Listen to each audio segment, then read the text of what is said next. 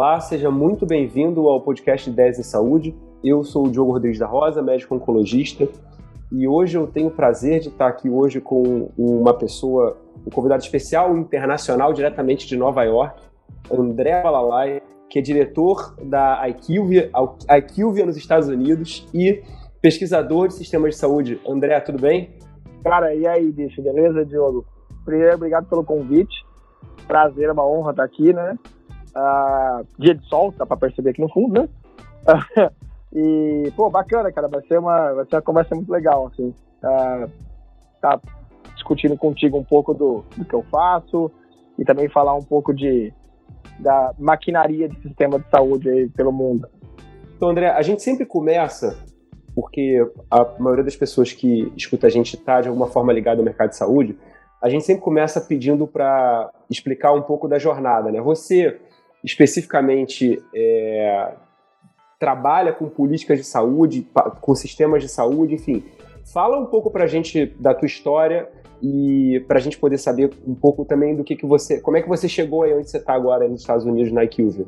Então, é, a minha história, eu sempre falo brincando quando eu vou, uh, às vezes eu dou algumas palestras na faculdade e tal.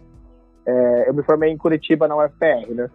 É, que a minha carreira é o melhor exemplo de que decisões erradas podem ter uma pequena chance de dar certo, assim, entendeu? É, eu sou natural de Londrina, nasci no Paraná, né? meus, meus pais são médicos, eu sou filho de, de pai e mãe médicos, meus pais são neurologistas, é, eu vim de uma família de médicos, então, por exemplo, lá em Londrina tem uh, um hospital chama uh, é o, o CACOM, né, o Instituto do Câncer de Londrina, a minha bisavó que fundou, e ele, é, ela foi filântropa e ela tocou o hospital por décadas, assim, né? Então eu cresci dentro de um CACOM e eu cresci, meu pai não é cirurgião, e eu cresci dentro do, do, do, centro cirúrgico, cara. Meu pai, é, é meus pais eram separados, né? dormia na casa do meu pai, eu ficava lá sentadinho meia-noite esperando meu pai terminar a cirurgia no gibi, assim, sabe? Então, assim, naturalmente, para mim, eu, eu ia ser médico, assim, sabe? E até os 17 anos. Então, eu estava estudando pro vestibular para fazer medicina, tudo, tudo nos conformes, assim, né? E aí eu comecei a perceber que é, todo mundo me chamava de Breninho. Breninho meu pai, né? Meu pai é o Dr. Breno. Ah, filho do Breno, filho do Breno. Eu falei, pô, cara, não quero ser o filho do Breno, cara. Eu quero ser o André, tipo, eu quero ser protagonista, não quero ser coadjuvante, né? E aí, naquela época, é, é, meu pai minha mãe estavam muito ligados na parte administrativa, hospitalar, assim, na época. E eu achei meio chato, assim, sabe? Eu falei, putz, se, é, se ser médico aí, você não quero ser médico. E na época não sabia muito o que fazer, faltava pouco tempo pro vestibular, assim, falei com, falei com o, um professor de química que eu tinha, que eu gostava de química, ele falou, ah, vai fazer engenharia. E aí eu fui fazer engenharia, eu sou engenheiro químico de formação, me formei em Curitiba, na UFPR, é, comecei a carreira trabalhando em petroquímica, eu trabalhei numa petroquímica em São Paulo como engenheiro mesmo, na fábrica, e eu me formei bem na crise de 2008, semanas antes. Então, o que era tudo flores, um monte de programa de de repente, cara, congelou, não tinha emprego para nada, cortaram os concursos da Petrobras, que era o lugar que eu queria trabalhar, e falei, cara, vamos embora, primeiro treino que aparecer eu vou topar. E aí, destino é elegante, né? É, e eu passei no treino do Axê. Eu falei, cara, não vou nem pensar, vou embora, assim, sabe? E eu comecei na carreira trabalhando na fábrica, lá em Guarulhos do Axê, como engenheiro de processo. Só que, ó, essa cara de playboy que eu tenho aqui, né, não dá muita confiança na fábrica, né? Então, assim, muito rápido, cara, eu mudei para eu mudei para a parte de finanças, né? Então, fui trabalhar em finanças corporativas. E, e aí eu fui vendo que, assim, eu sempre pensava assim, ah, quero ser, sei lá, executivo, diretor industrial, assim, né?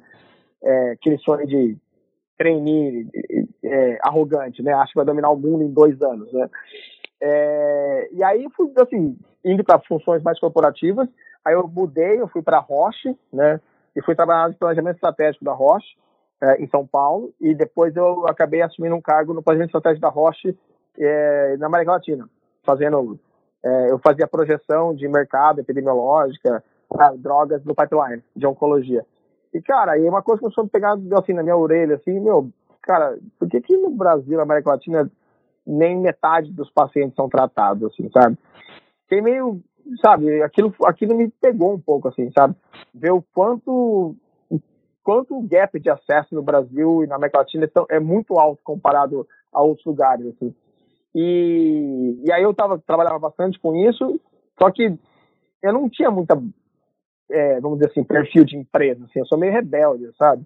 É, não sou muito, muito bom com, com chefe, com regra, assim. E aí um dia um meu chefe falou, cara, tem que trabalhar em consultoria, bicho. Você, é muito pilhado, você, a sua cabeça funciona na frequência de projeto, não de processo, assim, sabe? E aí eu acabei indo para a Equiva, na época era IMS Health, né? Que é uma empresa de dados, tecnologia e consultoria. E eu comecei a fazer é, é, a parte mais de estratégia de consultoria lá na, na, na, IMS, que depois teve a fusão com a Quintiles, né? E virou a, a. Só que na, na, na, IMS não tinha uma área de acesso estabelecida no Brasil. Tinha globalmente, é, mas não tinha a parte de eventos do mundo real, machine learning, essas coisas não existiam. Assim. E aí, bicho, tem hora que é, você tem que ocupar os espaços, assim, sabe? Eu acho que eu, falo, eu dei várias decisões erradas na minha carreira, assim, ir para fábrica, é, ir para finanças. Mas assim, todas as decisões me trouxeram, me, me deram bagagem para, por exemplo, eu estudei finanças, fiz pós em finanças no INSPER. Quando eu comecei a tra trabalhar com acesso, falava que economia para mim era trivial.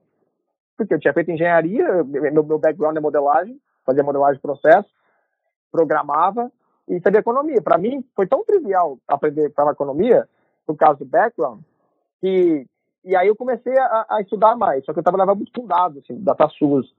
E aí eu comecei a fazer uma mistura de política pública com dados, com é, com machine learning, com real world evidence.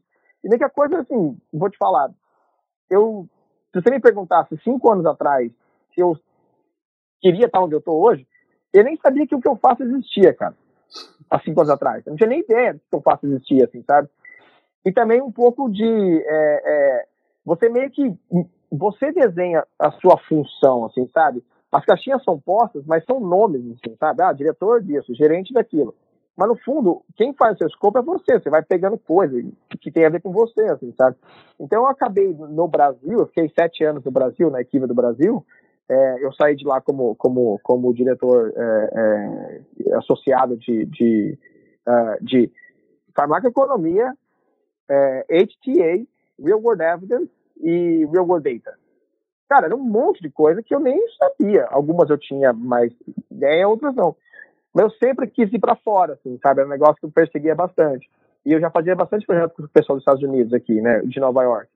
E aí um dia, assim, eu queria ir, eu, eu tava num congresso aqui, é, nos Estados Unidos, e aí eu vim pro escritório de Nova York, tava trabalhando com os caras, e um dia me perguntou, pô, você nunca pensou em vir? Eu falei, pô, amanhã, né, bicho? Só me mandar oferta que eu vou, cara. E aí eu acabei, tipo, a gente foi uma negociação, obviamente, é, é, eu fiquei é, treinei pessoas para ficar no meu lugar, é, teve todo um processo e eu vim para cá, cara. E faz três anos que eu vim para cá. Só que aí, é, globalmente, é muito diferente, né? É muito, muito mais especializado, né? Então, hoje, aqui nos Estados Unidos, eu fico mais na parte de acesso mesmo, de política de saúde. É, e hoje eu sou um consumidor de real world evidence e eu sou um consumidor de, de real world data. Mas mesma coisa, é, você monta suas caixinhas, né? Eu vim para uma, uma função tradicional de, de pricing market access e, cara, três anos depois eu já estou inventando moda, usar machine learning para fazer acesso globalmente. Mas eu sempre fui, foi meio que, eu acho que a minha carreira, se eu for definir uma palavra, é obsessão, cara. Eu sempre fui obcecado por, por é, entender as coisas que eu não conhecia, assim, sabe? É, talvez se eu tivesse outra carreira, eu, ter, eu, teria a mesma pilha de trabalhar? Talvez sim. Sabe? Eu, eu acho meio que balela falar que eu fui determinado para trabalhar com saúde e que eu sempre sonhei em salvar as pessoas. Cara, não é verdade. Assim, seria hipocrisia da minha parte. Mas a partir do momento que eu falei, pô, isso aqui, isso aqui não é lógico, cara, isso aqui não faz sentido. É, eu pensei, ok, eu sou bom de fazer conta, como é que fazer conta ajuda com saúde, né? E, e aí eu, cara, é isso. Hoje eu sou um fazedor de conta eu sou muito mais pensador, estudioso do sistema, do que hoje efetivamente alguém que fica só é, vendo a epidemiologia, assim, sabe? Hoje meu trabalho que eu gosto é, ok, tipo, tá posto e vai, vai ficar assim sem ninguém fazer nada, né? Então, como é que você muda, uh, sabe, a inércia de estar hoje? Então, hoje mais ou menos é isso, assim, eu cheguei aqui, meu trabalho é pensar um pouco o sistema de saúde diferente é, em diversos países, assim. Respondi a sua pergunta? Não, com certeza. E eu vou te falar, cara, que assim, o, a, a, ideia original desse podcast É, ela surgiu, na verdade, porque o meu, o meu chefe, que é o Carlos Gil, que é um, é um, é um nome muito forte na pesquisa é, no Brasil, oncologia torácica, enfim, gestão, liderança, enfim. Ele, numa conversa com ele, ele me disse: Olha, Jogo, a, a, o, a, é necessário mais oncologistas falando sobre acesso. Eu falei, cara, mas o que é acesso? E ele começou a me falar várias coisas, mas eu não consegui pegar tudo e, e juntar numa coisa só. Mas ele falou várias coisas. Uhum. E aí, no outro dia, é, almoçando com o Nelson Tais, que foi ministro da Saúde, é, que foi meu chefe no ano anterior, ele. ele eu, eu falei, Nelson, mas o que, o que é acesso? Aí ele começou a me falar outras coisas que também eram as coisas que, que era, E aí eu comecei a perceber que, cara, era, era, eram, eram diversas coisas que a gente não conseguia pegar numa coisa só, como a gente poderia dizer, ah, acesso é um problema político, acesso é um problema social, acesso é um problema de saúde, acesso é um problema econômico, acesso. E aí é tudo isso, acesso é um problema geográfico, o cara não consegue chegar no hospital, enfim. E aí, é, partindo dessa ideia, a gente começou a falar, cara, vamos falar, a, gente começou a ver que, de certa forma, é, todo esse sistema de saúde que estava meio que desmembrado, ele acabava impedindo o acesso das pessoas a uma saúde de qualidade. E aí, aí surgiu ideias em saúde, que era, na verdade, vamos ver o que, que as pessoas estão fazendo para tentar melhorar o acesso à saúde, melhorar a saúde, melhorar a qualidade da uhum. saúde, enfim. Então, quando você falou isso, eu falei, cara, eu entendo totalmente. Eu vou te dizer assim: é, você, você falou, cara, é, é, até hoje eu te confesso que eu não sei ainda o que, que a gente está fazendo, no sentido que quem está interessado nisso. Porque no, é, talvez no futuro isso vai virar uma cadeira, vai virar alguma uma especialidade, alguma coisa assim. Mas, é, como você falou, exige um background que é tão diverso no sentido de entender a história do país, entender política, entender economia, entender o contexto geográfico de cada lugar, que cara, é, é um assunto muito interessante, muito atrativo, né? Você fez um, uma, um comentário legal que eu acho que é, é um pouco de como que eu vejo o acesso. Assim, é, a gente tem que separar acesso em, em, duas partes, assim. Tem o acesso que a indústria farmacêutica usa, né, que é a posição que você vai ver, gerente de acesso, ou market access, né. Então, essa é uma terminologia, e não é que ninguém está se apropriando, não, é que é, é, em qual é lado da mesa é, você, você tá.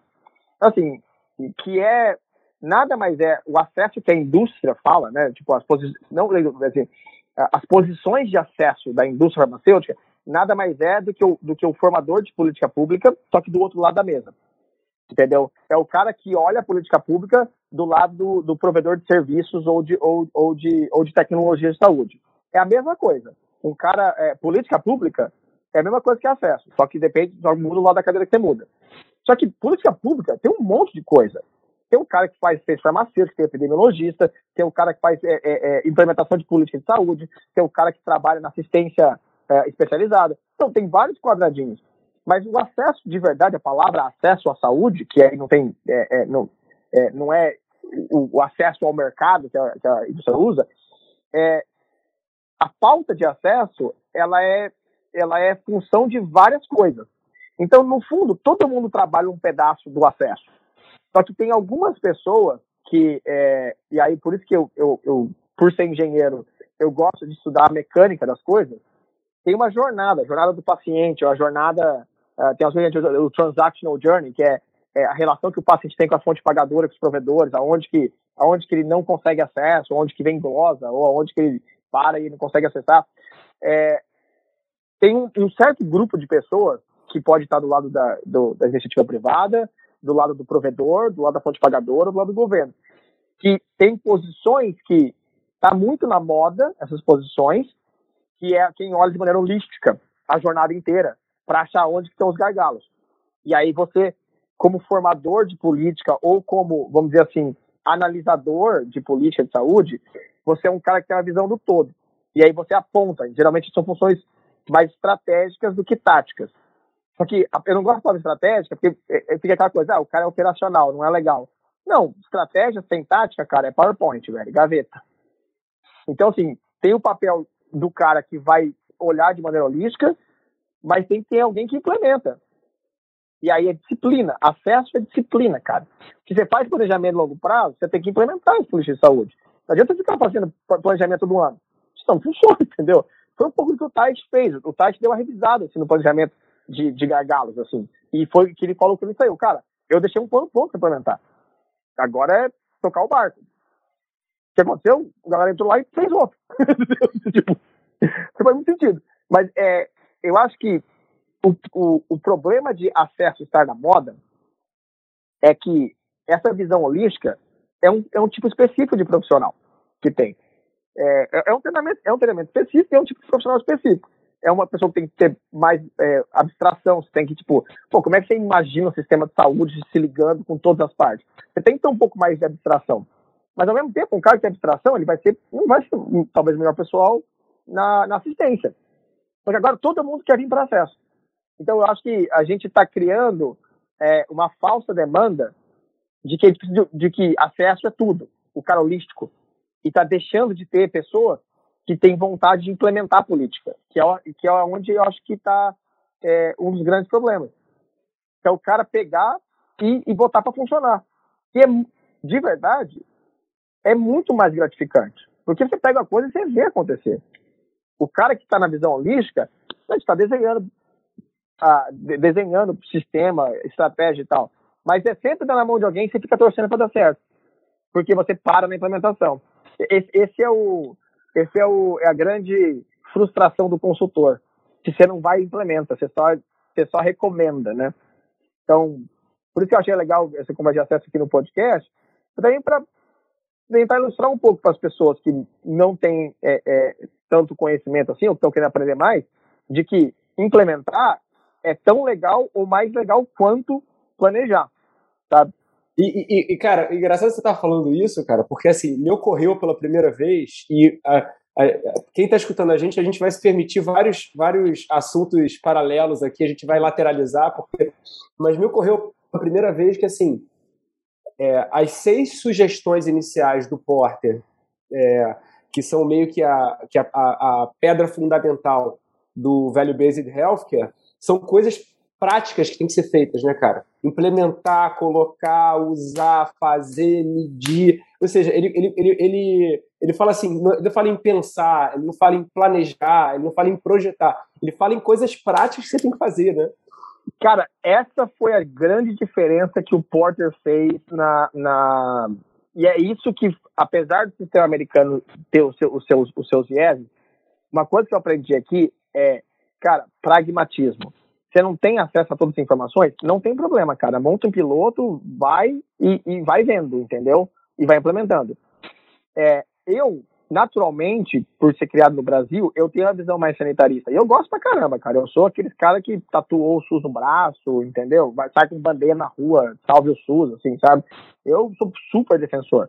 Mas, assim, o SUS é uma visão muito europeia né, da, do sistema de saúde. Assim. Muito baseado no NICE da Inglaterra, mas muito europeu, muito nórdico, né, é, é, é, é, é um pedaço da França, de sistemas mais fragmentados. Mas, assim, é, é um sistema, infelizmente, é a parte que eu. Não é uma crítica, mas a gente planeja demais, sabe? É muito. Às vezes é muito etéreo, assim, sabe? E o americano é o contrário, cara. Ele fala assim, não, beleza, ok, tipo, beleza, mas e aí? Sou ótimo. Eu acho que o Porter, e aí a gente ficou anos e anos discutindo planejamento, que nem velho Based Health que a gente falou. Cara, velho Based Health na Europa, cara, sexo dos anjos, bicho, porque aí vai, você quer lá o governo, e ai, e se você não tiver o desfecho do paciente, da mãe dele, qual é a cor do cabelo da avó dele? Ah, não dá, porque aí tem muita incerteza. Pô, o americano fala assim, meu, toca o barco, velho, vamos lá, pega a conta médica e vamos implementar. E aí acho que é esse pragmatismo que o Porter trouxe. Ele falou, legal, galera, bacana, eu sou um outsider da saúde, já entendi como é que é, é, funciona a, a, a, a, mecânica da coisa. Só que assim, tem que, tem que acontecer. Você tem que parar de sair de um monte de reunião anual de, de discussão dos futuros. Para mim, não há coisa mais, é, é, é, não há coisa pior do que palestra que chama é, oportunidades e, e, como é que é? tendências e oportunidades, né? Implicações. Cara, é, basicamente você vai falar um monte de coisa que lá para cinco anos, assim, sabe? É... E o Porto chegou e falou assim, não, galera, tipo, a saúde é ontem, porque o negócio já tá falindo já. Se a gente continuar pensando saúde daqui a, discutindo saúde daqui a 10 anos, como é que seria? Não, vamos discutir onde a gente quer chegar daqui a 10 anos e o que, que tem que fazer para chegar lá. Eu acho que essa foi a sacada dele e é por isso que essa visão o Porter é o mais europeu dos americanos, né, na visão de saúde. Mas ele, ele tem uma visão americana, cara, da saúde, assim, da, da, da, coisa. E eu acho que isso deu uma chacoalhada no sistema, assim, sabe? E eu acho que por isso que, que é, ele é tão bom, assim, o livro dele, assim, sabe? É, ele é. traz esse pragmatismo. Então, vamos lá, André, assim, na prática, você trabalhava no Brasil e você é, foi para fora, né? E, e, normalmente quando você está, por mais que você esteja olhando globalmente, quando você está dentro do sistema e você de alguma forma sai e aí literalmente geograficamente você sai e você olha de fora, muitas vezes você enxerga é, muita coisa, né? A gente já falou um pouco aí sobre o SUS, sobre o sistema de saúde no Brasil. É, como é que é, é pode parecer uma, uma, palavra, uma, uma pergunta meio vaga, mas enfim, é, como, é que, como é que foi essa mudança? O que, que você, é, como é que você enxerga olhando de, olhando de fora a situação da saúde no Brasil? Também olhando para essa questão do acesso, você sentiu, você percebeu alguma coisa diferente? A tua percepção ampliou comparando com os Estados Unidos, comparando com outros sistemas de saúde no mundo? Cara, demais, assim, sabe? Eu acho que é, no começo é, eu ainda carregava muito essa minha visão brasileira do sistema de saúde, mas não, é, latino-americana, né, é, sistema de saúde, assim, né? Essa visão do sistema universal híbrido, né, que tem privado, mas basicamente universal, uh, meio given, assim, sabe? Saúde é, é tá aí para você se você usa, né?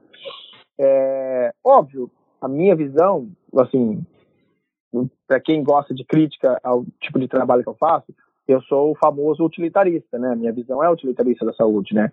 É, e, que, e, é importante que tenham pessoas utilitaristas, porque tem que ter, tem que ter todas, todas as mentes dentro da saúde. Assim como tem que ter pessoas que, estão centradas no, no exclusivamente no desfecho do paciente. É importante, senão a discussão fica, fica tem um lado só, né?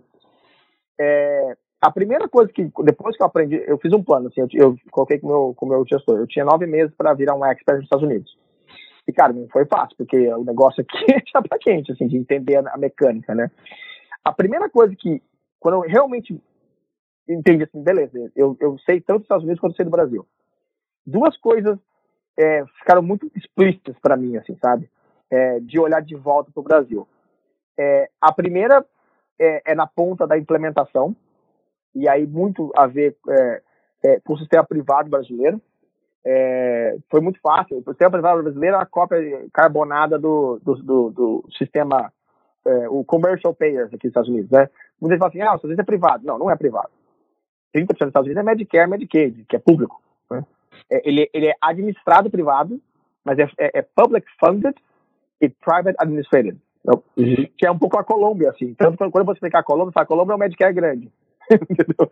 Uh, mas a parte privada dos Estados Unidos, que é financiada pela, pelas empresas, as empresas pagam, você paga o prêmio junto e você tem acesso a uma, a uma política de saúde.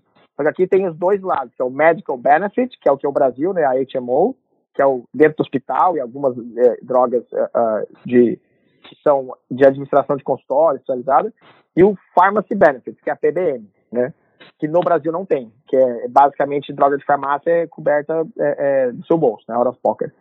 Ou pelo SUS, algumas, né?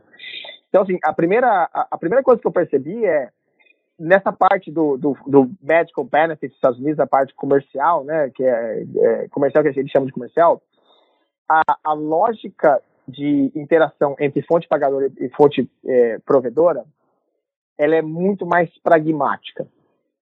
E ela, e ela é muito. É, um monte de gente fala assim: ah, os Estados Unidos é injusto. Tem, tem um monte de coisa de, de, que, que não funciona mas ela, ela é muito direcionada a, a, a otimizar essa relação.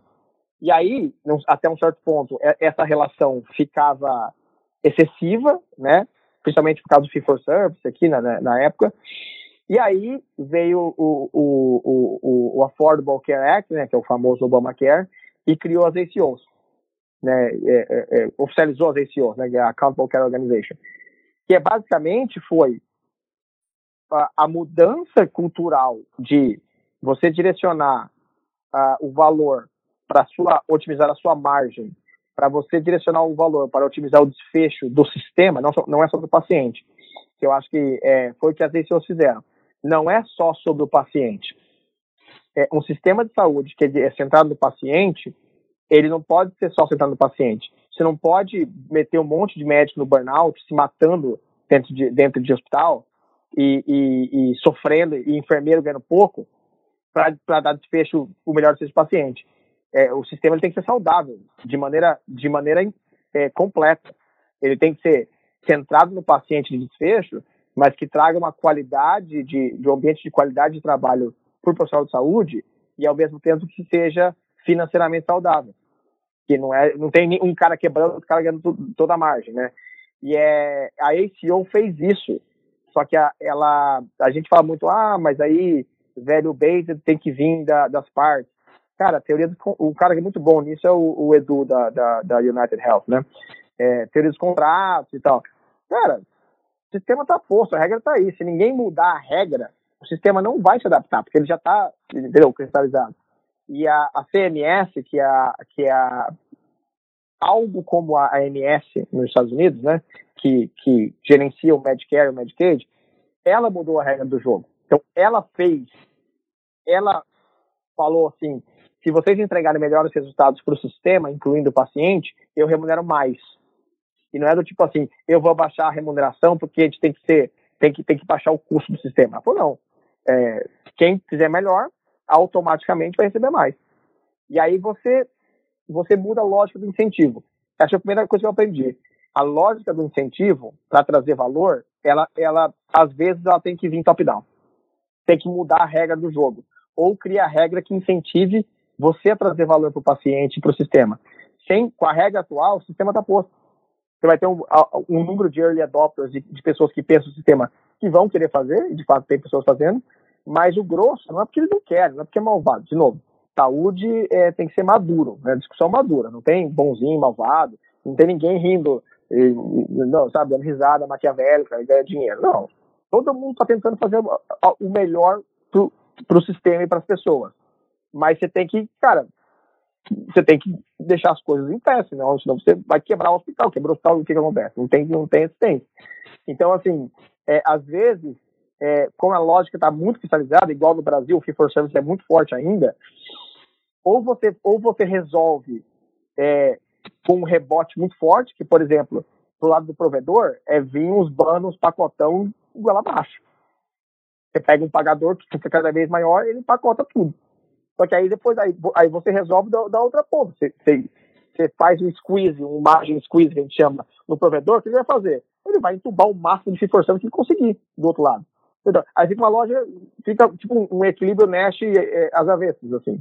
E às vezes você tem que, assim, e o pessoal fala assim, ah, os Estados Unidos é o país da, da liberdade. Negativo, cara.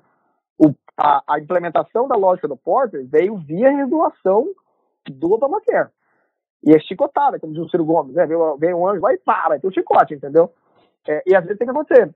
Eu acho que, assim, parte da discussão de melhorar essa lógica do privado passa pela ANS, por, por ajustar a regulação, ou por criar uma regulação nova, assim, tá? Não criar uma regulação nova, mas criar acabouços legais que incentivem pagadores e provedores a, a rearranjar a lógica do incentivo para que ele seja direcionado à qualidade do serviço e não necessariamente a se manter vivo, sabe?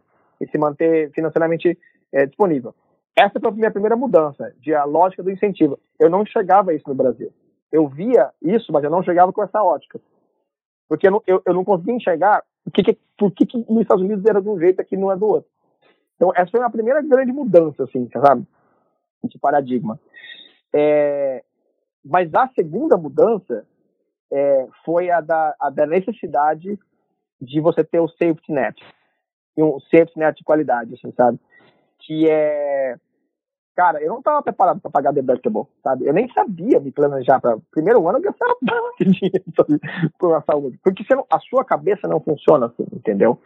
E tem, tem tem momentos. André, só, é, só um é, minutinho. Explica, explica esses termos que você está usando, só para quem para quem está escutando, porque você está tá falando dos termos em inglês, então é, você está falando sobre. Ah. Só como é que você usa o sistema e que você tem que pagar. Explica um pouquinho para quem está escutando. Qual dos termos? Eu já me perdi, os dois, desculpa, eu estou inglesado. O do. O deductible e o save net. Ah, o deductible. Ah, o, o plano dos Estados Unidos, ele, ele é tipo um seguro de carro do Brasil você paga uma mensalidade e quem paga metade, metade da sua empresa, metade de você, e você que escolhe qual é o plano que você quer, né? É, então, assim, plano aqui não é benefício, é benefício, mas não é, porque você paga, você, você paga do seu paycheck, né, do, do seu salário. É, e aí, beleza. O seu plano cobre algumas coisas básicas, tipo consulta, é, os medicamentos mais básicos, assim, você tem, sei lá, um, um, um check-up por ano, essas coisas. Tudo que não é o, o, o, básico, assim, você tem a franquia do plano, que é o deductible, né? É, é caro o deductible, é um negócio tipo, sei lá, pensa no Brasil, se você fosse pagar 500 reais de plano por mês, o seu deductible é 5 mil reais. Então, em, enquanto você não paga do bolso, do seu bolso, 5 mil reais, na, tudo que você fizer do seu bolso. O plano não cobre nada além da cobertura mínima, que é muito aquém do que a ANS cobra, por exemplo. Depois que atingiu o deductible, você, o plano passa a cobrir, porém com copagamento. É, em algumas partes, né? Então você sempre está pagando. Tem um limite máximo que ele chama de é, é, é, é out of pocket match. Então, o seu deductible é 5 mil, mas se você gastar 8 mil no ano, aí o plano começa a cobrir tudo. Então, assim, isso é, eu não estava preparado para isso. Porque para mim eu ia no plano, usava o plano e beleza. Não tinha copei, não tinha nada. Então, assim, os Estados Unidos, é, essa lógica faz as pessoas não usarem o sistema. Então, você paga o mínimo do plano e, tipo assim, saúde nos Estados Unidos é só para se, se der problema. Pro hospital, quebrou a perna, sei lá, tô, tô com uma doença grave, assim, sabe? É, essa coisa que a gente tem natural do Brasil, eu vou no médico, dermatologista, é, que é um pouco do que a ANS fala do, do, do consumo excessivo de recursos, é que, ó, não é que a gente está falando que só pode fazer um ultrassom por ano, nem dois. É que também você não pode fazer 15. Não faz lógica você fazer 15 ultrassons, entendeu? É, e não faz lógica fazer 5 hemogramas porque você perdeu o seu papel e tem que fazer outro, entendeu? Então é. aqui tem um pouco disso, assim.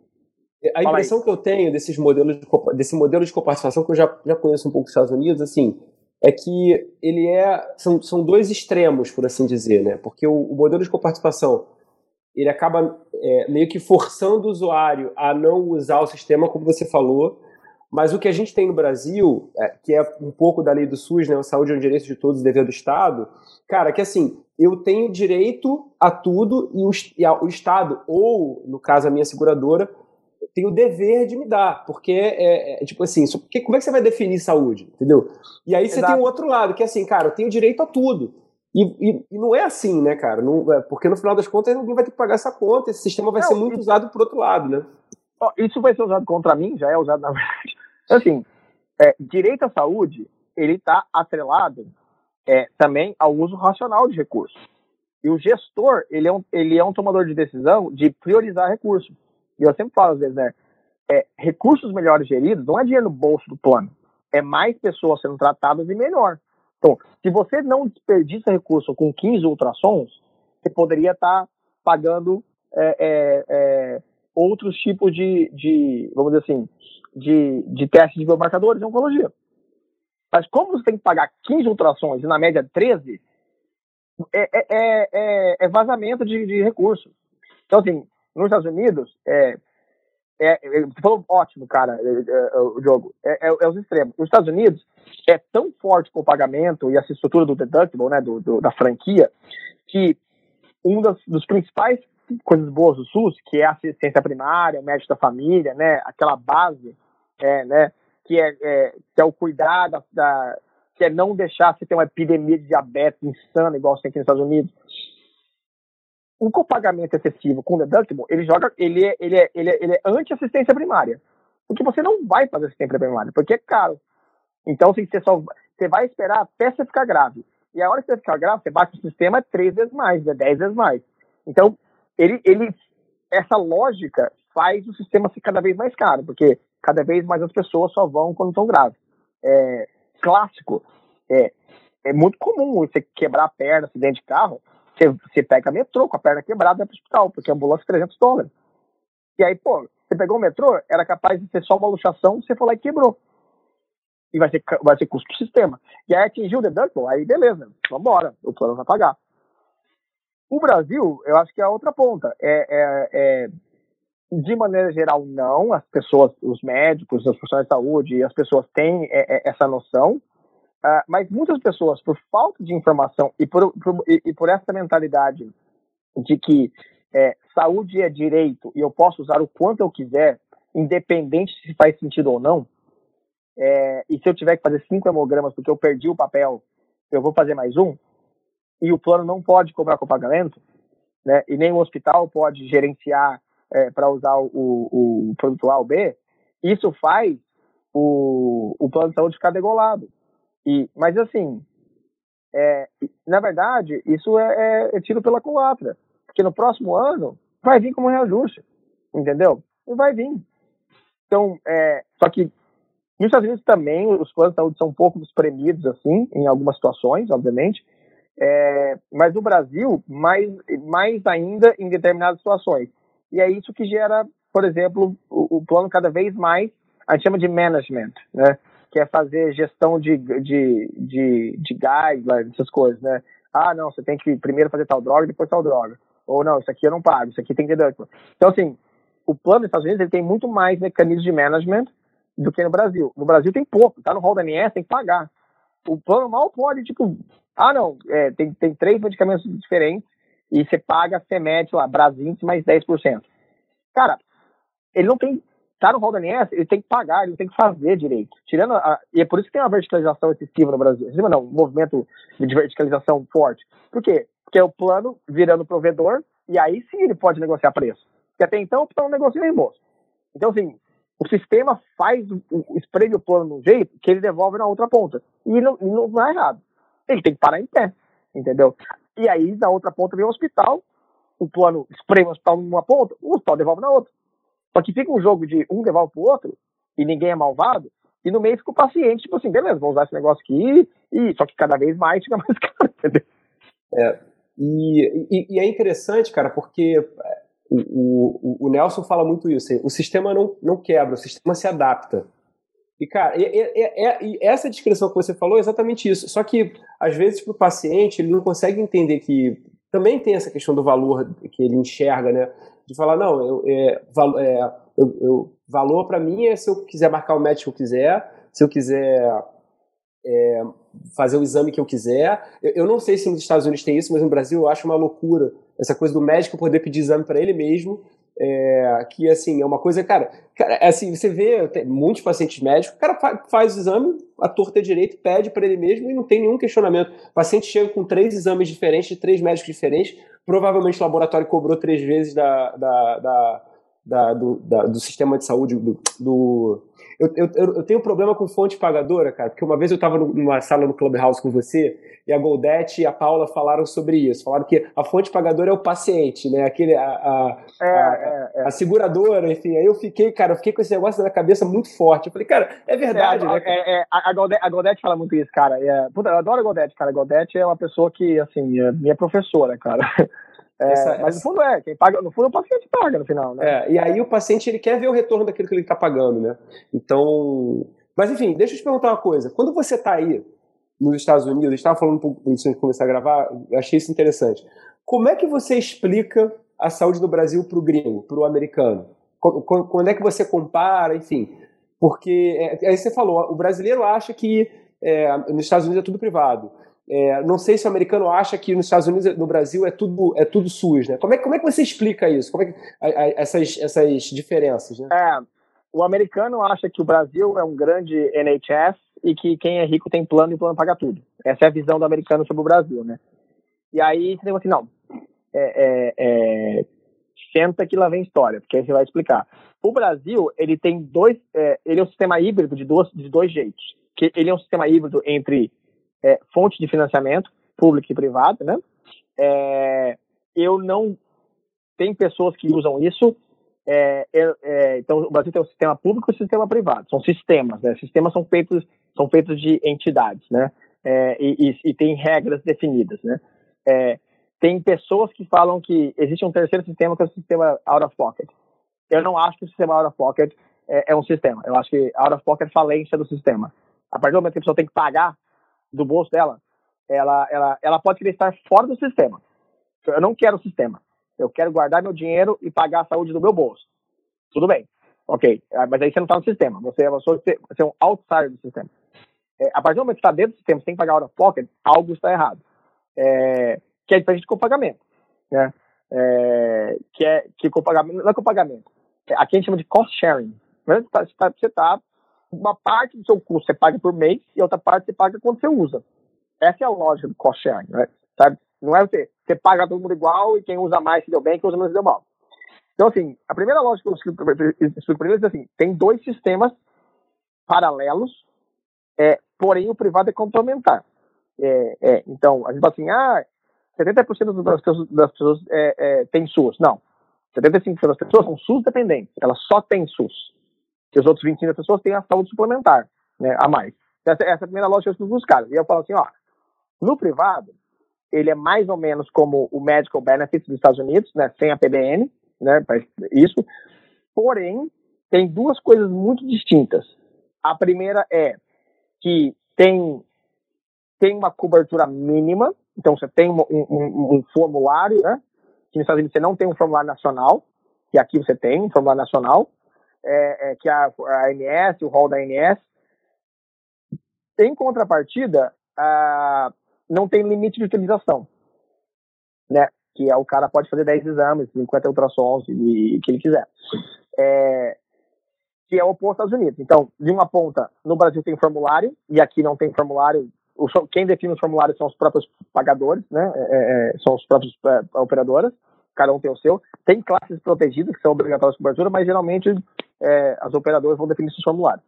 Porém, elas cobram com share. E o fato, o Brasil só tem formulário porque você pode usar infinito. Então é aquela coisa. Como, como, é, e não é culpa do paciente, não. É, é educação da população, sabe? De que uso racional de recursos gera mais cobertura, sabe? É, e, e, e, o plano fica mais barato. E se plano fica mais barato, a empresa paga, pega o seu salário e devolve para você, em vez de pagar plano. É, então, assim, é, a, a, a, o uso irracional do recurso privado gera necessidade de formulário formal, né? Aqui nos Estados Unidos é o contrário. Não ter formulário formal, aperta no, no, no, no custo. Então, essa é a primeira coisa que eu uso. Porém, você tem a cobertura e, e é que a, é a segunda escala da, do Brasil. São, na verdade, são, são seis caixinhas do Brasil, mas, mas geralmente eu uso quatro, que é nacional e subnacional ou regional, descentralizado que seja. É, então você tem o nacional, que é o, a, o formulário ONS, né, de cobertura. Então você tem o subnacional, que é o plano para o que ele quiser. Se ele quiser pagar mais, ele paga. Que é um formulário aberto, que é um sistema fragmentado. Você vai, todo, você vai plano a plano. Então, assim, já tem quatro, dois sistemas separados. Tem um sistema nacional formulário, sistema fragmentado de, de cobertura adicional, conforme a pessoa quer, o plano quer, se faz sentido ou não. E a, a, o terceiro nível é, é, o nível institucional, que é o provedor. Principalmente a coisa de inpatient, né? Coisa do hospital. Então, se é bundle, se não é, se o cara vai pagar cirurgia fee for service ou não. Então, tem muitas, tem muitas das. É, é, é o pessoal da indústria gosta muito assim, ah, vamos falar com a operadora. Cara, tem coisa que tem que falar com a clínica. Você vai discutir oncologia, muito na clínica, no provedor. A mecânica está na clínica e não, e não no, na, na operadora, né? Então, assim, você tem esses três níveis. No público, a mesma coisa. Então, o, o público do Brasil não é o NHS. O público do Brasil é uma mistura de NHS mais Canadá. Ele é, ele é um NHS porque ele tem um componente nacional forte, de, que é o, a, a parte do é, componente é, é, assistência farmacêutica é, especializada, compra centralizada pelo Ministério, pelo DELOG. Você tem política pública sendo é, formulada nacionalmente via Ministério, então SCIT, SAS, é, é, SVS. Então, pode ver, todo, toda doença que tem programa nacional é muito bem coberta. DSTI, hemoderivados, é, PNI, e, e, e, doença que não tem programa nacional é mal coberta. Oncologia. Oncologia não tem programa nacional. Entendeu? É. Então, o, Brasil assim, deu, o Brasil deu sorte nesse sentido porque a saída da pandemia foi logo a, a imunização que, que, é, que tem uma, uma PNI estruturada para vacinar, é. cara, milhões de pessoas num dia, né? E, e, não, é, e não tem nada a ver com, com o, a, é. o governo atual nem os anteriores, é cultural não, do Brasil. É histórico. Tem a ver, na verdade, cara, eu, eu, sou, eu gosto da história do SUS, cara, e, do, e de, eu gosto da história do, do, dos planos da saúde, assim, né? Isso tem a ver porque o SUS, ele é a fusão do INAMPS, né, que é Seguro Social, mais a SVS, que era a Vigilância Sanitária na época. E a vigilância sanitária na época era muito mais forte do que, do que, do que NAMPS. Por quê? Porque a, a, as conferências nacionais era, era muito mais. Era, era uma coisa sanitarista, de formulador. E a SVS era o formulador de política do Brasil. Então, os, todos os programas do Brasil fortes estão onde? Na SVS. Que é, que é então, assim, a cabeça sanitarista do Brasil, ela vem da SVS. E a operacionalização do sistema de saúde é o INAMPS. Então, assim, por isso que os programas fortes ainda são da SVS. Uh, então, é, isso é o NHS, então esse, esse, essa cabeça sanitarista, formulação nacional. Porém, é, o fato da descentralização do SUS, que é uma, é uma coisa do SUS, que ele quis ter, né, as comissões tripartitas e tal, é uma coisa meio Canadá. Porque assim, eu decido nacional, mas as províncias se virem. É, cada um faz o que quer. Entendeu? Bem Espanha um pouco assim também, né? Mas o Canadá é bem assim. Você tem uma, uma, uma avaliação de tecnologia de saúde nacional, que é o CARES, é, tirando a, a, a, Quebec, que é uma outra, é, outro show. É, mas, assim, é uma recomendação nacional que os estados vão fazer. Oncologia, Canadá. A oncologia no Brasil é o Canadá. Tem decisões sendo tomadas nacionalmente, tem um formulador nacional de política, o INCA, né? É, e um pouco da SAS, mas, assim, a implementação, a decisão de que vai comprar, não vai comprar, quem vai comprar, se vai incorporar ou não, se vai pagar ou não, é do CACON e da, e da Secretaria de Estado, que é a cara do Canadá. É a cara do Canadá. Só que o grande problema do SUS, que o SUS que dá certo é federal e estado rico, que consegue aportar mais dinheiro, São Paulo, Paraná. Esse SUS dá certo, não adianta falar que não dá certo, que dá. País que paga transplante para todo mundo, assim, sem copêndio. Bom, transplante nos Estados Unidos, você perde a casa, vende o carro, vende tudo, vende, vende a família, você não paga um transplante, entendeu? É, que país que põe fila única, que país que em operações normais, vacina todo mundo, assim, faz campanha e tal, 98%. Não faz, sabe? É, isso é muito o SUS que deu certo. Assim. Que, que país que tem é, é, cobertura free of charge HIV? Cara, HIV aqui não fala de dinheiro, vão ficar com você, insano de cara, assim, sabe? É, porém, o SUS que as pessoas reclamam é o SUS do postinho, é o SUS da fila, é o SUS que não tem médico e é o SUS da, do PS que é o quê? Municipal. É o SUS municipal. E o SUS municipal, ele é. O problema é fragmentação. Você tem 5.570 municípios, com 5.570 prefeitos, com 5.570 secretários de saúde, que, que gerem. São geridos por 37 partidos políticos no Brasil, que têm seus interesses. Então, assim, não, nada garante que nem metade dos secretários municipais de saúde vão ter a mesma visão de, de implementar o SUS. E, a, e, a, e o financiamento da assistência básica, né, é via PAB, né, piso, piso mínimo de assistência básica, né. Então, é, você dá o dinheiro pro cara e ele faz o que ele quiser. E tá certo, porque o cara do Amazonas tem que tratar malária, e o cara de São Paulo está diabetes. Não adianta você carimbar dinheiro no município. Cada município é diferente. Só que o SUS não tem gatekeeper. É isso que faz o SUS não ser NHS. Então, como não tem, não como tem assim? gatekeeper, como, como gatekeeper assim? né, que é o, o é, se o cara é muito comum, né? O paciente fica na assistência básica travado, aí ele vai para o ambulatório. Ele não volta. Ele não tem, não tem a referência contra referência, porque ele foi, ele foi meio na, em cidades específicas, ele se sente maltratado pela fila, pelo postinho que não tem. A hora que ele chega no secundário, que é estadual, que já é melhor, ele não quer sair. Aí você enche o secundário. É muito comum um ambulatório cheio com caso de assistência básica. Mas o cara volta, e aí o cara, o, o, o, o clínico geral representa de novo, porque ele não consegue tratar. E aí você, você incha o secundário, e aí, você, aí a qualidade de serviço cai, né? E aí, aonde que eu vejo que é, é, talvez o Brasil é, ainda está aprendendo, né? O, o caso do NHS, assistência básica, ela é contratualizada. Essa é a palavra que eu mais acho que o Brasil precisa aprender, né? É, aqui nos Estados Unidos, é tudo contracting, cara, é tudo preto branco, é isso, é isso mais isso, eu tenho aqui, você paga aqui, ponto. Assistência privada. Na Inglaterra, assistência básica é contratualizada. Estou falando que é o melhor do mundo? Não, não estou. Mas, em geral, são médicos privados, né, ou clínicas privadas, tem as clínicas públicas, né, as policlínicas lá, mas uma boa parte da assistência pública é contratualizada com entes privados, né? O Brasil tentou fazer via OS isso, mas no hospital e não na assistência básica. Eu acho que os postos de saúde têm que acabar? Não. As unidades básicas de saúde são extremamente importantes. Mas que é, é onde que deu certo? Farmácia popular. Farmácia popular é assim, é pegar a farmácia popular e aplicar no posto de saúde. Como não tinha posto de saúde suficiente para fazer dispensação, o que, que o governo fez?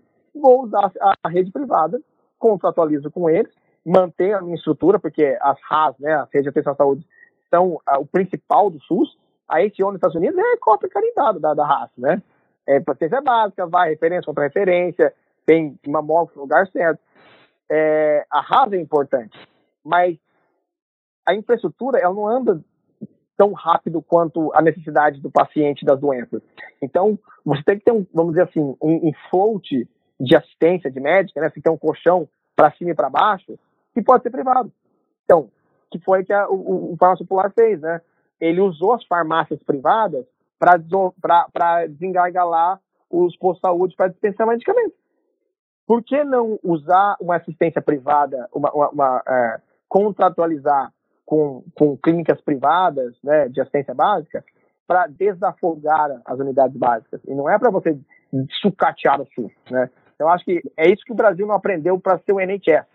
Mas você não acha que. Um a impressão que eu tenho pensando. É, essa parece ser uma solução muito boa, mas assim, eu até. Um, um dos casos que eu estudei no, no, curso que eu fiz de Value Base era Oak Street Health, Oak Street Clinic, que é uma clínica que é basicamente de gestão de saúde, não é uma clínica de, de doença, né? É, e é focada ah. em, em, população mais idosa e é, Medicare e Medicaid.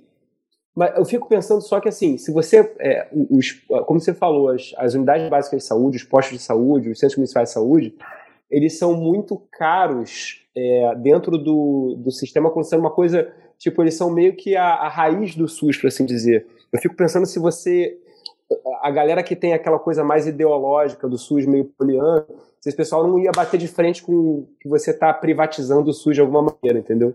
Fico pensando. Com né? certeza. Né? Não, não, com certeza vai. Quando você começa a pensar um SUS holisticamente, assim, tudo bem, tem o que está no papel, tem a, vamos dizer assim, a, a, a espinha dorsal do SUS, mas nada impede de você criar. Isso, isso é adaptação. O SUS é de 88, cara. Entendeu? Isso é se adaptar ao modelo atual. As OS, eu acho que, assim, ah, vamos fazer OS de assistência básica. Cara, não. OS é uma coisa muito maior. OS é uma gestão privada de uma DRS, quase, assim, sabe? Está gerindo várias coisas. Você está tá gerindo um, um, um, um, aqui a gente chama de health system, né? Você está gerindo um, um mini ecossistema. É diferente, e aí você tem que ter contrato grande. Não, na Inglaterra é contrato no, médico ali, cara. Você se, você se cadastra na base lá da assistência básica e você, você é remunerado por, é, é, por procedimento. Não, não é por procedimento, na verdade. É, é muito mais complexo que isso, né? Então, assim, é o governo usando a alavanca do volume na pessoa física. Então, você, a OS tem capacidade de negociar. E aí, e aí como é contrato grande e tal, tudo bem, ah, é a alavanca do sistema. É, em contrapartida, assim, eu acho que é, tem o perigo de aí todo mundo que, ah, só vou no, no cara privado. Porém, um exemplo, as melhores saúdes públicas do Brasil, posto exceções, são nos estados que têm maior cobertura de operador de saúde. Por quê? Porque você desengargala. O, o, o SUS, ele não é desenhado para a população que não tem plano. Ele é desenhado na população total toda a RAS ela é baseada na população total do estado. Por exemplo, São Paulo, 40% do plano de saúde. Então, assim, se você tira 40% das pessoas do SUS, você tem a mesma estrutura desafogada para os 60 que restaram. Então, você automaticamente vai ter muito mais qualidade.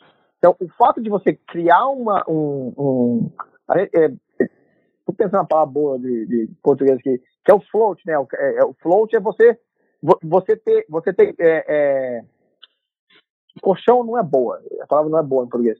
É, você tem uma estrutura é, é, que é variável, né, para absorver demandas altas, por exemplo, pô, você tem X postos de saúde, pô, bateu o inverno em top de asma, DPOC, porque é normal, é doença de assistência básica. Mas você vai, você vai desenhar o número de postos de saúde para o mês de julho? Não, não vai. Então, em julho vai, vai apertar. Então, o fato de ter uma, uma, uma rede privada contratualizada por remuneração fixa, é, ajuda no inverno. Chegou, encheu o poço, começa a tirar para a rede do poço. Ah, tem uma pandemia de, de, de, dengue. Beleza, você traz a rede de volta, entendeu? E aí não é que o paciente só vai querer. E se o paciente só quer ir para o médico privado, que está contratualizado, beleza, o posto vai ficar vazio, melhor serviço. Entendeu? É uma coisa que. Só que tem que ser muito bem formulado, assim. É, mas aí entra um pouco o que você falou, assim, sabe? É, ainda tem e meus amigos do SUS vão meter o pau em mim, com certeza vou mensagem daqui a pouco, é, ainda tem uma visão é, romantizada. E eu acho que é isso que eu perdi nos Estados Unidos. Eu acho que eu perdi a visão romântica da, da saúde pública. E eu ganhei uma visão um pouco mais pragmática, de que, cara, tudo bem, é importante errar? É. É importante? É. Mas não tem nenhum problema você contratualizar privado. Inclusive, o, o, o, o NHS que vocês amam é contratualizado.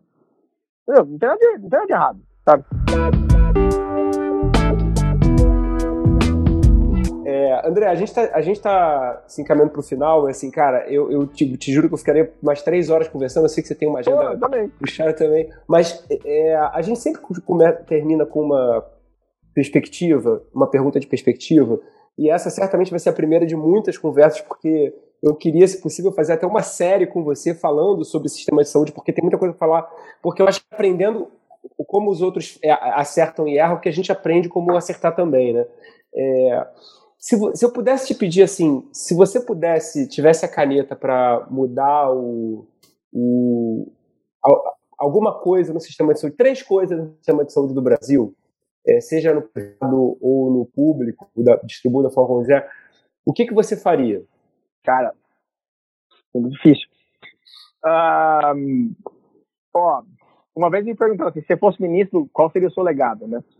É, eu mudaria três coisas. A primeira, é, eu acho que é um pouco de é, flexibilizar a estrutura, sabe?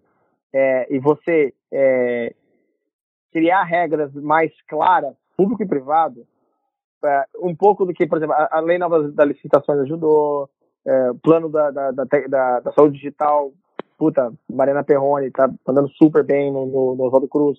É, é esse tipo de política, assim, sabe? De que flexibiliza. Assim, a gente não precisa ser o SUS de 88. Assim como a assistência privada não precisa ser rígida. É, as leis do Brasil são muito, é, elas são muito baseadas na desconfiança pelo nosso histórico de um país de jeitinho e, e por vindo é uma constituição pós-ditadura. Então é uma, é, uma, é, é uma lei sempre no, cara, vão te enganar, cara, vão te passar a perna, cara, se, se eu tirar as liberdades, vão, vai entrar a ditadura de novo, entendeu? Naquele momento era importante, mas na, é naquele momento, já faz quase 40 anos, entendeu? Então eu acho que é, a gente precisa de flexibilizar, porque os entes querem fazer mudanças. Mas sem um arcabouço legal, não dá. Ninguém vai dar cabeçada em legislação. O, o, o, formador de política ele tem que fomentar a mudança. Então, a primeira coisa que eu faria é flexibilizar é, é, modelos diferentes, não de remuneração. Isso. Mas modelos diferentes de fazer saúde. Se uma cidade quer implementar um jeito diferente, de é, adicional, de fazer ciência base, tá legal, fazendo projeto. Faz sentido? Faz sentido, beleza. Tô com barco. Sabe? Ah, quero saber de jeito diferente. Faz sentido? Faz sentido. Então, acho assim, é, é, isso ajudaria muito, assim. Tá, o, o, tá andando para isso? Tá. E eu acho que isso tem, é, é tem alguns nomes, assim, sabe, que ajudaram isso. O Tyson é um deles, é um cara que bateu de frente. Tenizar é um cara também que, meu, cara, puxou o cabo de guerra do outro mundo, deixou um legado bacana pra caramba, no pouco tempo que ele fez. O próprio Gabardo, cara, o Gabardo fez umas transformações muito importantes dentro da Secretaria Executiva. Sim, é, é, é, não é só a gestão. Eu gostei da gestão do Mandetta, apesar de não, não conhecer ele, por exemplo. É, é, assim, vem um legado. O Fioro mudou, mudou muita coisa. O Fioro mudou muito a saúde, assim, foi um cara extremamente importante. Então, assim, a gente vem flexibilizando, mas falta. A segunda coisa que eu faria é ter uma coisa de é, educação. E educação do tipo, ninguém sai do seu quadrado, cara. E eu lembro que é, uma vez me perguntaram tra eu trabalho muito com, a, com, a, com, com, os fabricantes, né? E, só que eu converso muito com o pessoal do governo e do plano de saúde. E eu, para falar a verdade, vezes até me identifico mais, assim, com, com, com os operadores e com, e com, o governo, é, por gostar de política de saúde.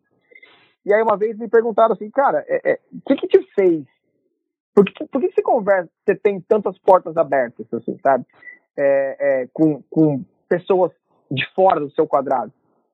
E a resposta que eu tive é que eu, eu, eu me dei o trabalho de entender o que, que o cara faz e aprender a linguagem que ele fala. Eu falo brincando com os caras, não adianta chegar na operadora de saúde e falar que você quer criar uma linha de, uma linha de cuidado.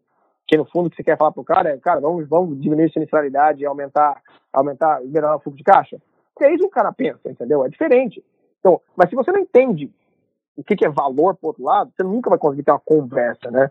Então, é, é, e essa parte de educação é fazer fomentar um pouco essa transição de cadeiras, assim, sabe? É, o cara que é do, do, hospital trabalhar no plano, dentro do ministério, pô, o cara que é do ministério, pô, ir trabalhar na assistência estadual, ver como é que é, o formador de política, fazer, meu, fazer DRS, fazer, fazer ciência básica, sabe? Dentro do ministério, não tem essa possibilidade. Você é federal, você não, você não pode, a não ser que e, e é um cargo concursado, você não pode. Cargos estratégicos você tem, você empresta o cara. Mas assim, não é o cargo estratégico. É o cara lá que faz política lá na lista de política de saúde da, da SBS. Pô, esse cara nunca vai ter oportunidade de ir lá sentar na, no município lá do Jari para ver como é que qual que é o problema da vacinação de lá, porque não tem internet, porque o telefone não toca, sabe? Então assim, é, facilitar um pouco essa, essa, as pessoas viverem mais. O que pode? Se eu fui trainee, cara, antes de assumir a posição, eu fui para a fábrica, eu fui para logística, eu saí na rua com propagandista, eu trabalhei no marketing por um ano. Foi a melhor coisa que fiz na minha vida, porque eu sabia a dor de cada um e era mais fácil falar, sabe? Então eu acho que é, facilitar essa, essa comunicação, criar o que a gente está fazendo, criar forma de debate, fazer com outro cara. Porque uma vez você olhou no olho, você toma um café com o cara fora da negociação, quando você entra na mesa, é outra negociação. Sabe? É diferente as pessoas são seres humanos ainda, assim, sabe? A gente tem um componente humano. Você falou de PNL no começo, né? A gente tem, cara. Se eu for negociar com um cara que, que é meu colega, é diferente. Eu sou muito mais a, adepto a, a, dar o primeiro passo, a ceder, sabe? E, e, então, humanizar um pouco essas relações de contrato, assim, sabe? É, e é difícil, cara, porque você precisa que você precisa criar segurança psicológica para que as pessoas possam se aproximar, sabe? E é um pouco do papel do, do, do gestor, né? E Mas é por você último, falou que cara, tem, muita, tem muita desconfiança entre as partes, né? Então isso muito, naturalmente cara, vai gerar essa, essa dificuldade de, de, comunicação, né? O sistema de saúde por si só é uma guerra de faca no escuro, cara. Entendeu? Você tá ali, tipo, alguém que vem sacanear, entendeu? Tipo, você sai daqui. Entendeu? Você tem que acender a luz, ó, abaixa a faca aí, cara, relaxa, tá de boa, entendeu? Todo mundo quer a mesma coisa, assim, sabe? É... E a, eu e acho que a última coisa é, assim, criar um sentimento de, de é, propriedade, assim, sabe? Eu acho que é o legado da pandemia. Uma das melhores coisas, uma das únicas coisas que a pandemia vai deixar de positivo, assim, sabe? Eu lembro que no começo, eu, eu tinha muitos amigos na Inglaterra, eu via uma galera no Instagram, assim, tipo, Save the NHS. E eu falava, pô, meu, a galera mete o pau no SUS, assim, sabe? Ou, tipo, todo mundo odeia a operadora, sabe? Ou o hospital. Ah, ninguém é bom, cara. É, eu lembro meu pai falava umas, umas funções mais difíceis de ser médico, porque você tem que cobrar da pessoa. É seu trabalho. E você cobra, sei lá, uma consulta, vamos dar um chutão entre 300 reais uma consulta privada, particular. Sei que é muito mais que isso, mas vamos, vamos ser. É, como a pessoa está vulnerável naquele momento, você cobrar da pessoa vulnerável gera um sentimento de revolta na pessoa. Então, a pessoa pagar por saúde é uma revolta. Então, assim, é, essa sensação de propriedade que as pessoas da saúde não estão, tipo, te extorquindo, né? O plano não está te roubando dinheiro. O médico não é um, um, um mercenário. É uma profissão como qualquer outra. É, tem pessoas boas, tem pessoas ruins, pessoas são avaliadas por qualidade, por exemplo, é, é, é, essa sensação do, da, do médico. Cara, o médico é avaliado por performance. Por que não? Todas as profissões são. Qual o problema do médico ser avaliado por performance? Aquela coisa, ah, a minha relação com o paciente ninguém pode entrar. Tá bom, cara, se a sua relação com o paciente faz você ter um péssimo desempenho, mano, por que você não pode ser avaliado? Então sai do sistema, vai, vai, vai fazer particular sozinho, sabe? Então, assim, é natural, todo mundo é avaliado. Tem que ser justo, tem que manter a relação é, médico-paciente, é, mas, assim, esse sentimento de pertencimento do sistema, né, que eu acho que eu vi, por exemplo, na, na vacinação, pô, uma galera, pô, viva o SUS para mim, esse sentimento de voltar ao pertencimento, entender que as pessoas privadas e públicas, eu falo tudo, mas privados também, operadores, as pessoas que trabalham no sistema, a gente está aqui para prover coisas para a saúde. Cara, é. Não é fácil. Tenta, eu, eu entrevistei o, o Márcio Machado essa semana, né, o cara do Supressão, né? Uhum. É, cara, é um dos piores trabalhos do mundo, em tese. Sabe? Todo mundo reclama. É, tipo, é quase um call center. Todo mundo só liga para reclamar. Você só vai quando você precisa. E quando você precisa, não é coisa boa, entendeu? E você tem que estar lá de sorriso aberto e falar, não, vem cá, vamos cuidar de você, vamos formular uma política que é melhor, vamos gastar mais dinheiro. É, então, assim, esse pertencimento com todo mundo do sistema, essa sensação de que as pessoas não estão aqui para ganhar dinheiro, as pessoas estão aqui realmente fazer uma coisa que gosta, cara, de boa, cara. Quem, quem, quem gosta de ganhar dinheiro definitivamente não está na saúde, cara. não tá. Não tá, velho. Pô, tá no banco, sei lá, tá, no, tá montando empresa. De, tá jogando bola, tá fazendo outra coisa, né? Cara, desde quando o hospital deixa milionário, cara. Deixa milionário é mineradora, petroleira, banco, entendeu? Então, assim, pô, a gente já tá fazendo um esforço danado aqui, ainda tem que ficar ouvindo que, tipo, pô, ninguém pensa no paciente. Então, assim, eu acho que eu mudaria sei lá, aí essa eu precisaria não só a caneta, eu precisaria de, um, de uma mágica, assim, para aumentar o pertencimento. Cara, no final das contas, não só isso, mas talvez até uma pandemia, né? Que uma, uma coisa muito maior para e, e, até um sentimento de, de, cara, olhar e falar, voltar e falar, cara, quando, quando, ninguém fala mal do PNI brasileiro, ninguém fala mal do, do, nosso programa de imunização, você, você vê uma coisa tão trivial como você ir num posto de saúde tomar uma vacina e você descobre que o americano muitas vezes tem que pagar para isso, o cara tem que entrar no aplicativo, isso que, cara, homem, tal idade, você vai lá e vacina e tá resolvido, cara. Isso aí é, é, de fato, a gente tem que ter mais orgulho disso, né? Dessa, dessas coisas que, cara, que a gente tem como triagem, né? Então, assim, fechando a discussão, é, é, eu, eu, você nunca vai me ver emitindo opinião, até depois eu tenho que colocar o meu disclaimer no começo, né, de que eu não estou representando a Equilva, minhas opiniões são minhas, é, é, é, tudo aqui é eu como visão de pesquisador, né. Assim, é muito difícil ver outra opinião sobre toda essa bagunça que aconteceu aí de tipo de tratamento e de tal. tudo. É. Porque, eu tento, é, porque eu tento me preservar e eu acho que, eu sempre falo, cara, as pessoas que realmente entendem são as últimas a dar opinião. Porque enquanto, enquanto não está claro o que está acontecendo, você não vai abrir a boca e falar, assim, sabe? Você vai esperar. Cara, antivacina, você tá de brincadeira comigo, né? Tipo, aí pra mim eu falo assim, cara, tem efeito colateral? Tem, mas você tá de brincadeira com que você vai, não, que você vai criar um movimento de vacina. Tanto que aqui ficou tão forte essa, essa parte boa do Brasil, essa, é, esse, o sistema universal traz um pouco mais essa coisa de que o, maior vem primeiro. A vacina vem primeiro. O, o, a saúde populacional vem primeiro, né? E, e, o direito individual vai até onde você se invade do outro.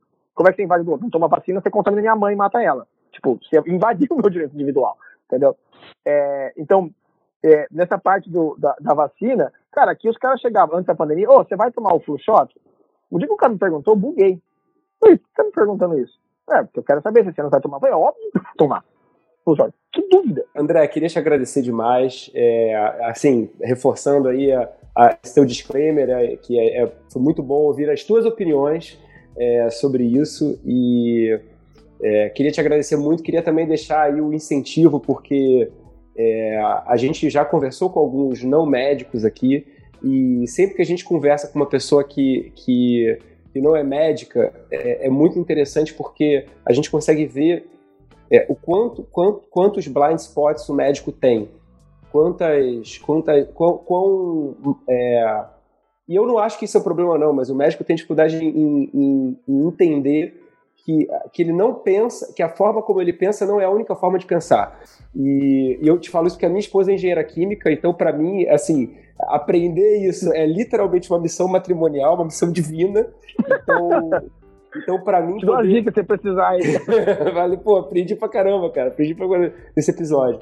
E queria te agradecer demais. Queria já deixar um convite para episódios futuros, porque certamente tem muita coisa para a gente discutir ainda. Muito obrigado. Bom, cara, valeu.